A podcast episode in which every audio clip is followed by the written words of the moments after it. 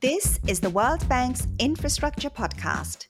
In this third and final episode on big tech mergers and competition policy, we continue our discussion on how competition authorities evaluate mergers and implement competition policy.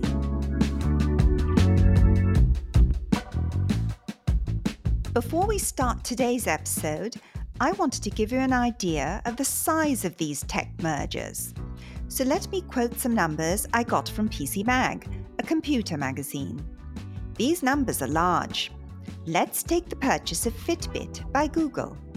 Many of us are familiar with this easy to use fitness tracker. Well, Google reportedly paid over $2 billion for it. And it paid over $3 billion for Nest, a smart home product line. Amazon got Whole Foods for almost 14 billion, and Salesforce bought Tableau for almost 16 billion. So it's not just the biggest tech that are going this way, and not just companies that you may have thought of as tech, but others as well. Well, you get the idea. These deals are big. The markets they cover are big, and the consumers they affect are many. So let's continue to find out how competition authorities deal with mergers. Good morning and welcome.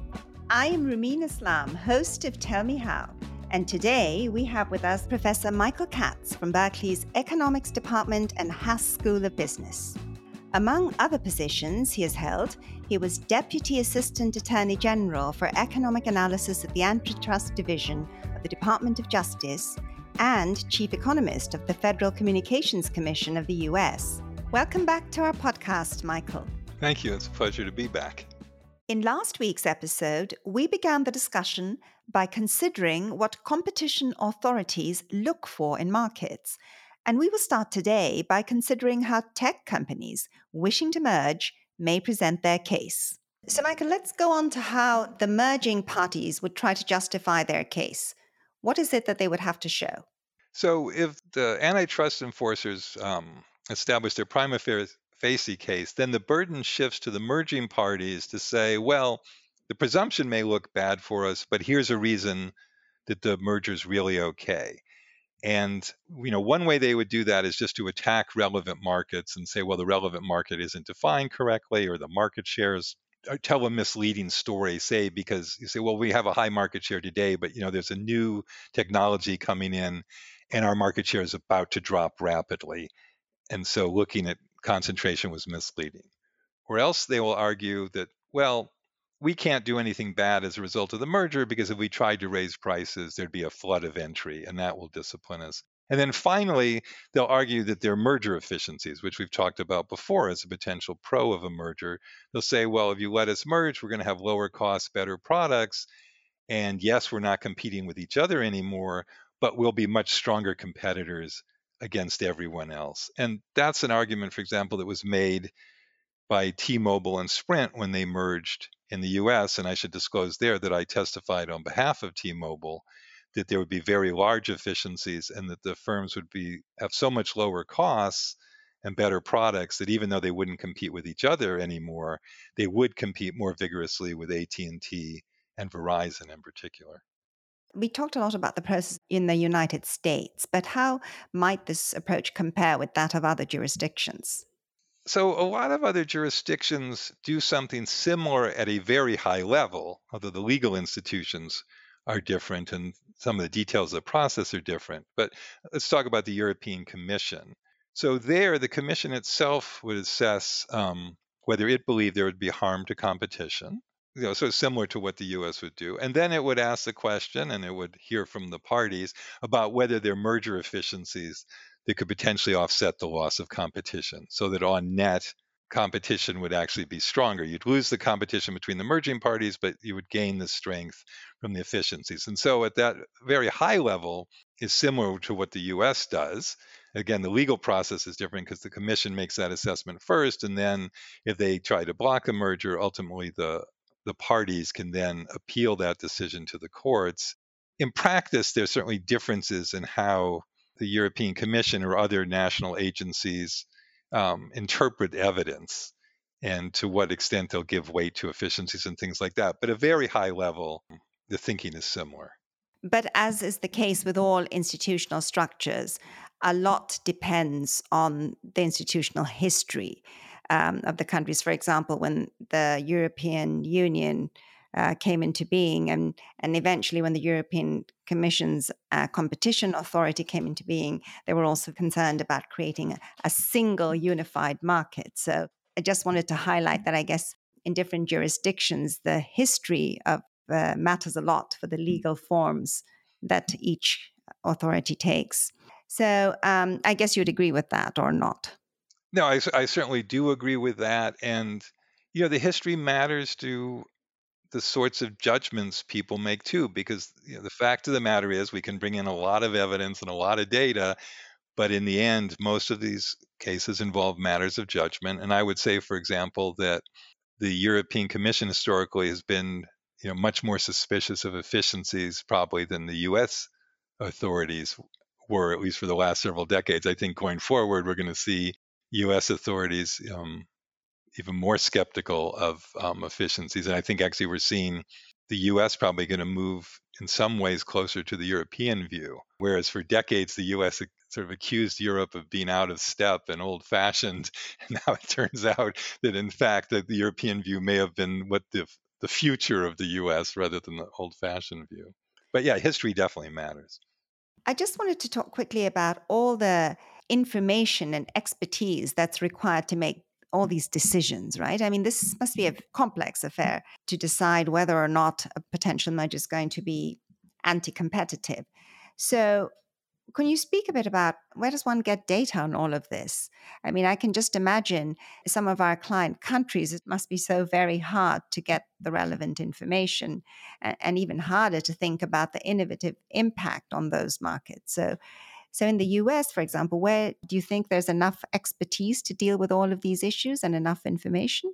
So, the problem we have in the US, I think, is when we get to the courts, because we have competition authorities that have a, a lot of resources, not enough resources. And in fact, there's legislation now to increase the resources they have, but still, they have substantial staff, substantial expertise, and resources.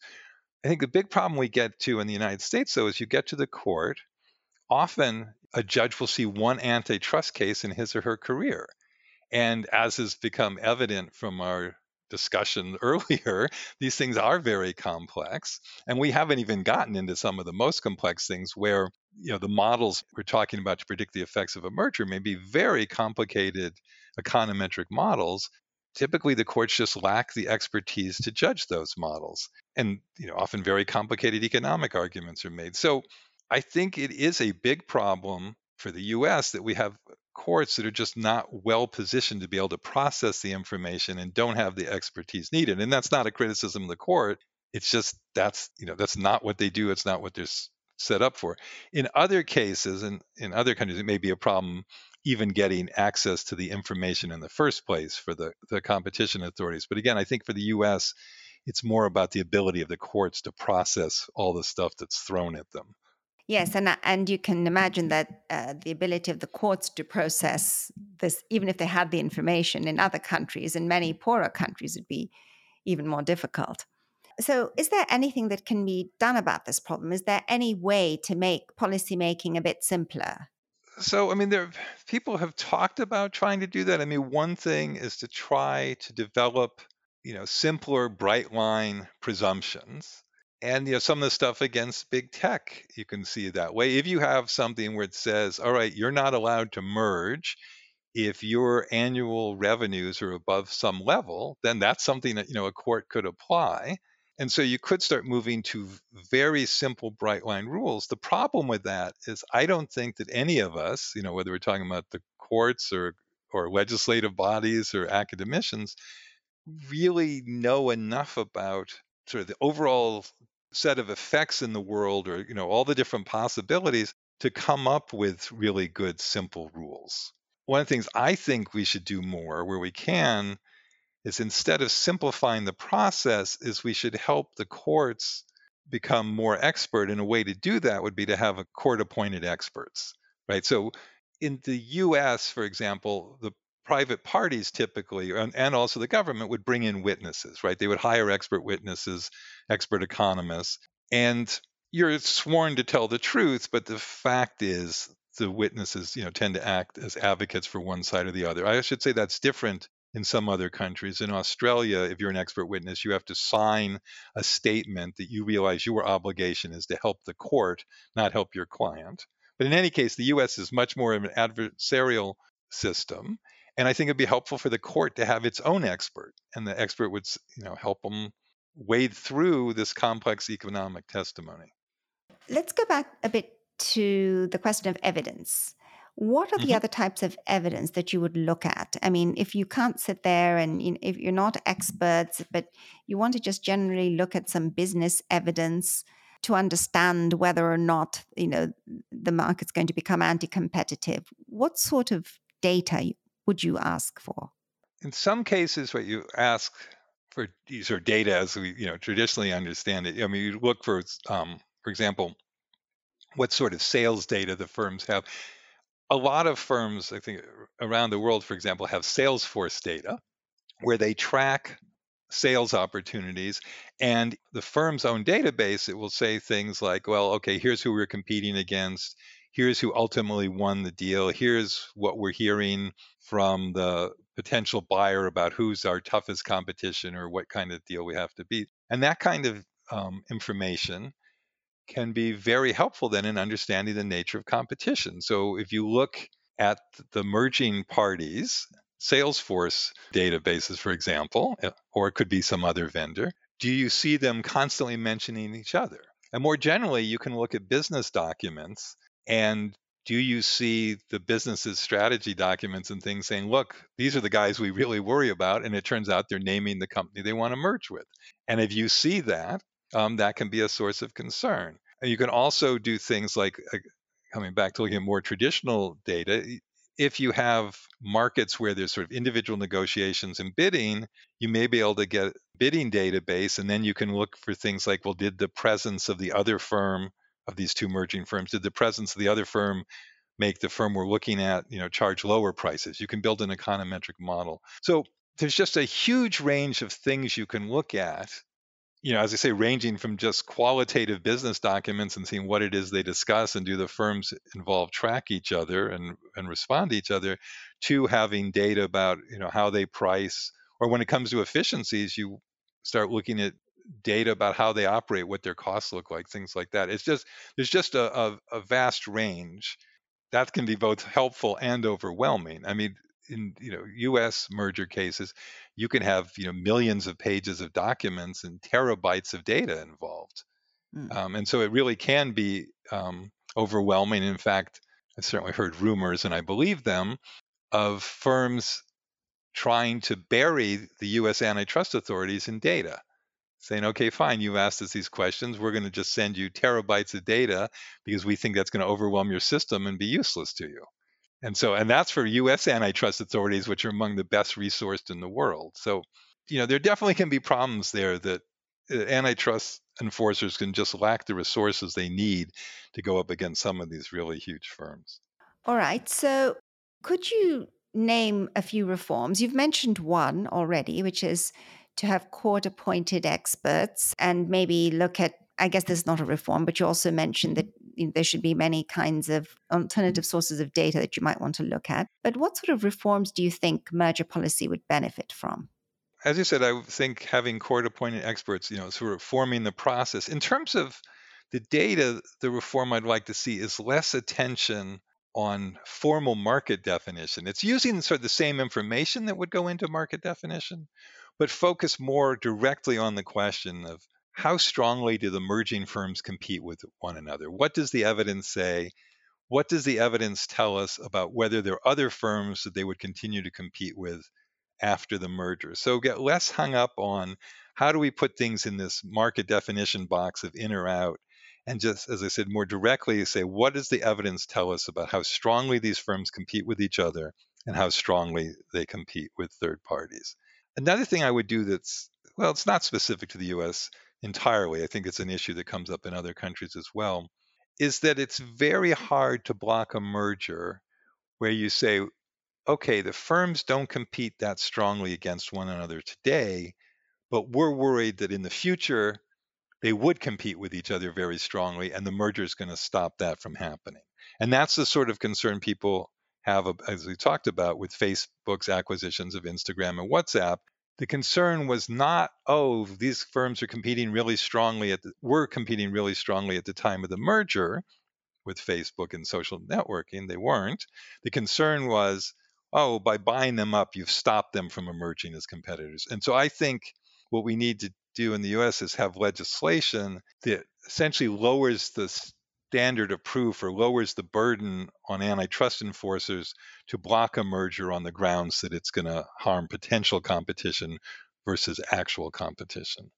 Basically, what I hear you saying is that, of course, in the developing policy world, we feel this every day that policy making is really a very complex affair that no matter how much data and information you have, you need good sound analysis to complement it.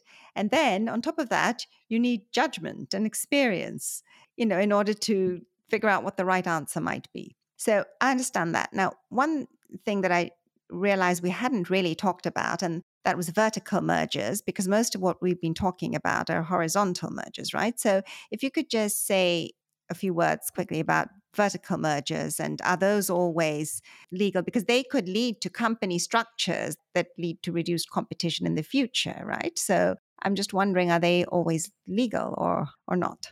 All right so let me step back just in case there are people listening who are wondering what the difference between a horizontal merger and a vertical merger is. Um, it turns out vertical mergers are not totally well defined but when we talk about horizontal mergers what we tend to mean is or we do mean is firms that are competing directly with one another. They're offering the same product. So you could think of, you know, Google's search service and then Microsoft's um, Bing search services. They're both offering search services. They're competing against each other, or two automobile manufacturers.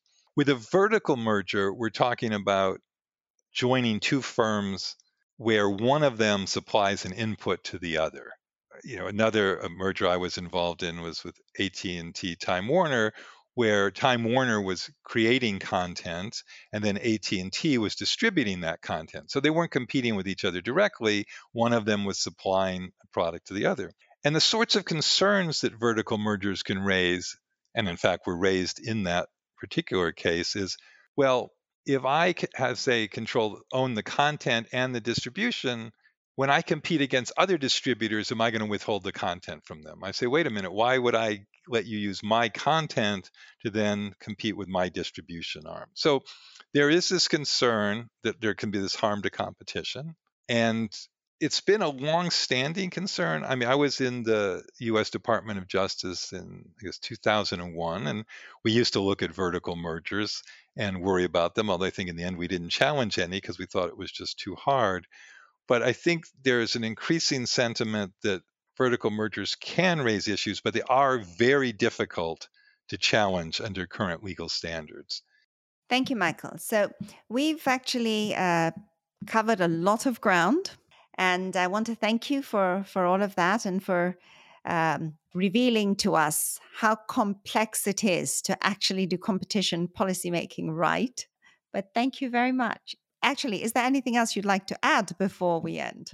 So I'd like to say two things. First off, I would like to thank you because I've really enjoyed this and I'm grateful for the opportunity to speak to you and to your listeners.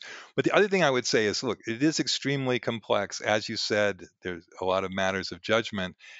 And that's why I think one of the most important pieces of advice for antitrust authorities around the world is to talk to each other, and there are international networks and their basis for doing this, um, is for the different agencies to learn from each other and to, to share expertise. And to collaborate generally. Yes. Thank you very much, Michael. That was really very, very interesting. Thank you. Well, thank you. Well, listeners, what did we learn today? Firstly, competition authorities everywhere broadly aim to protect consumer welfare by focusing on how the market functions. But legal institutions, organizational structures, and procedural details vary between countries. The history and culture of a nation influence the presumptions held, the interpretation of evidence, and the final outcome. Secondly, substantial expertise is needed to evaluate merger cases. Expertise needed within the competition authority, within the courts, and within the legal profession. But developing countries in particular suffer from capacity constraints. To deal with complexity, countries may adopt rules of thumb or bright line assumptions, such as just limiting the size a company can grow to, even if such methods have shortcomings. And sometimes courts appoint experts to help them. Thirdly, given how important experience and judgment are to decision making, it's recommended that competition authorities in different countries share their expertise, learn from each other, and collaborate. Actively participating in international networks is a way to do this. Thank you, and bye for now. You can find more information about the podcast on worldbank.org forward slash tell me how. If you've got questions or comments, we'd love to hear from you. You can also find us on all popular podcasting platforms. Don't forget to subscribe and thanks for listening. See you in two weeks.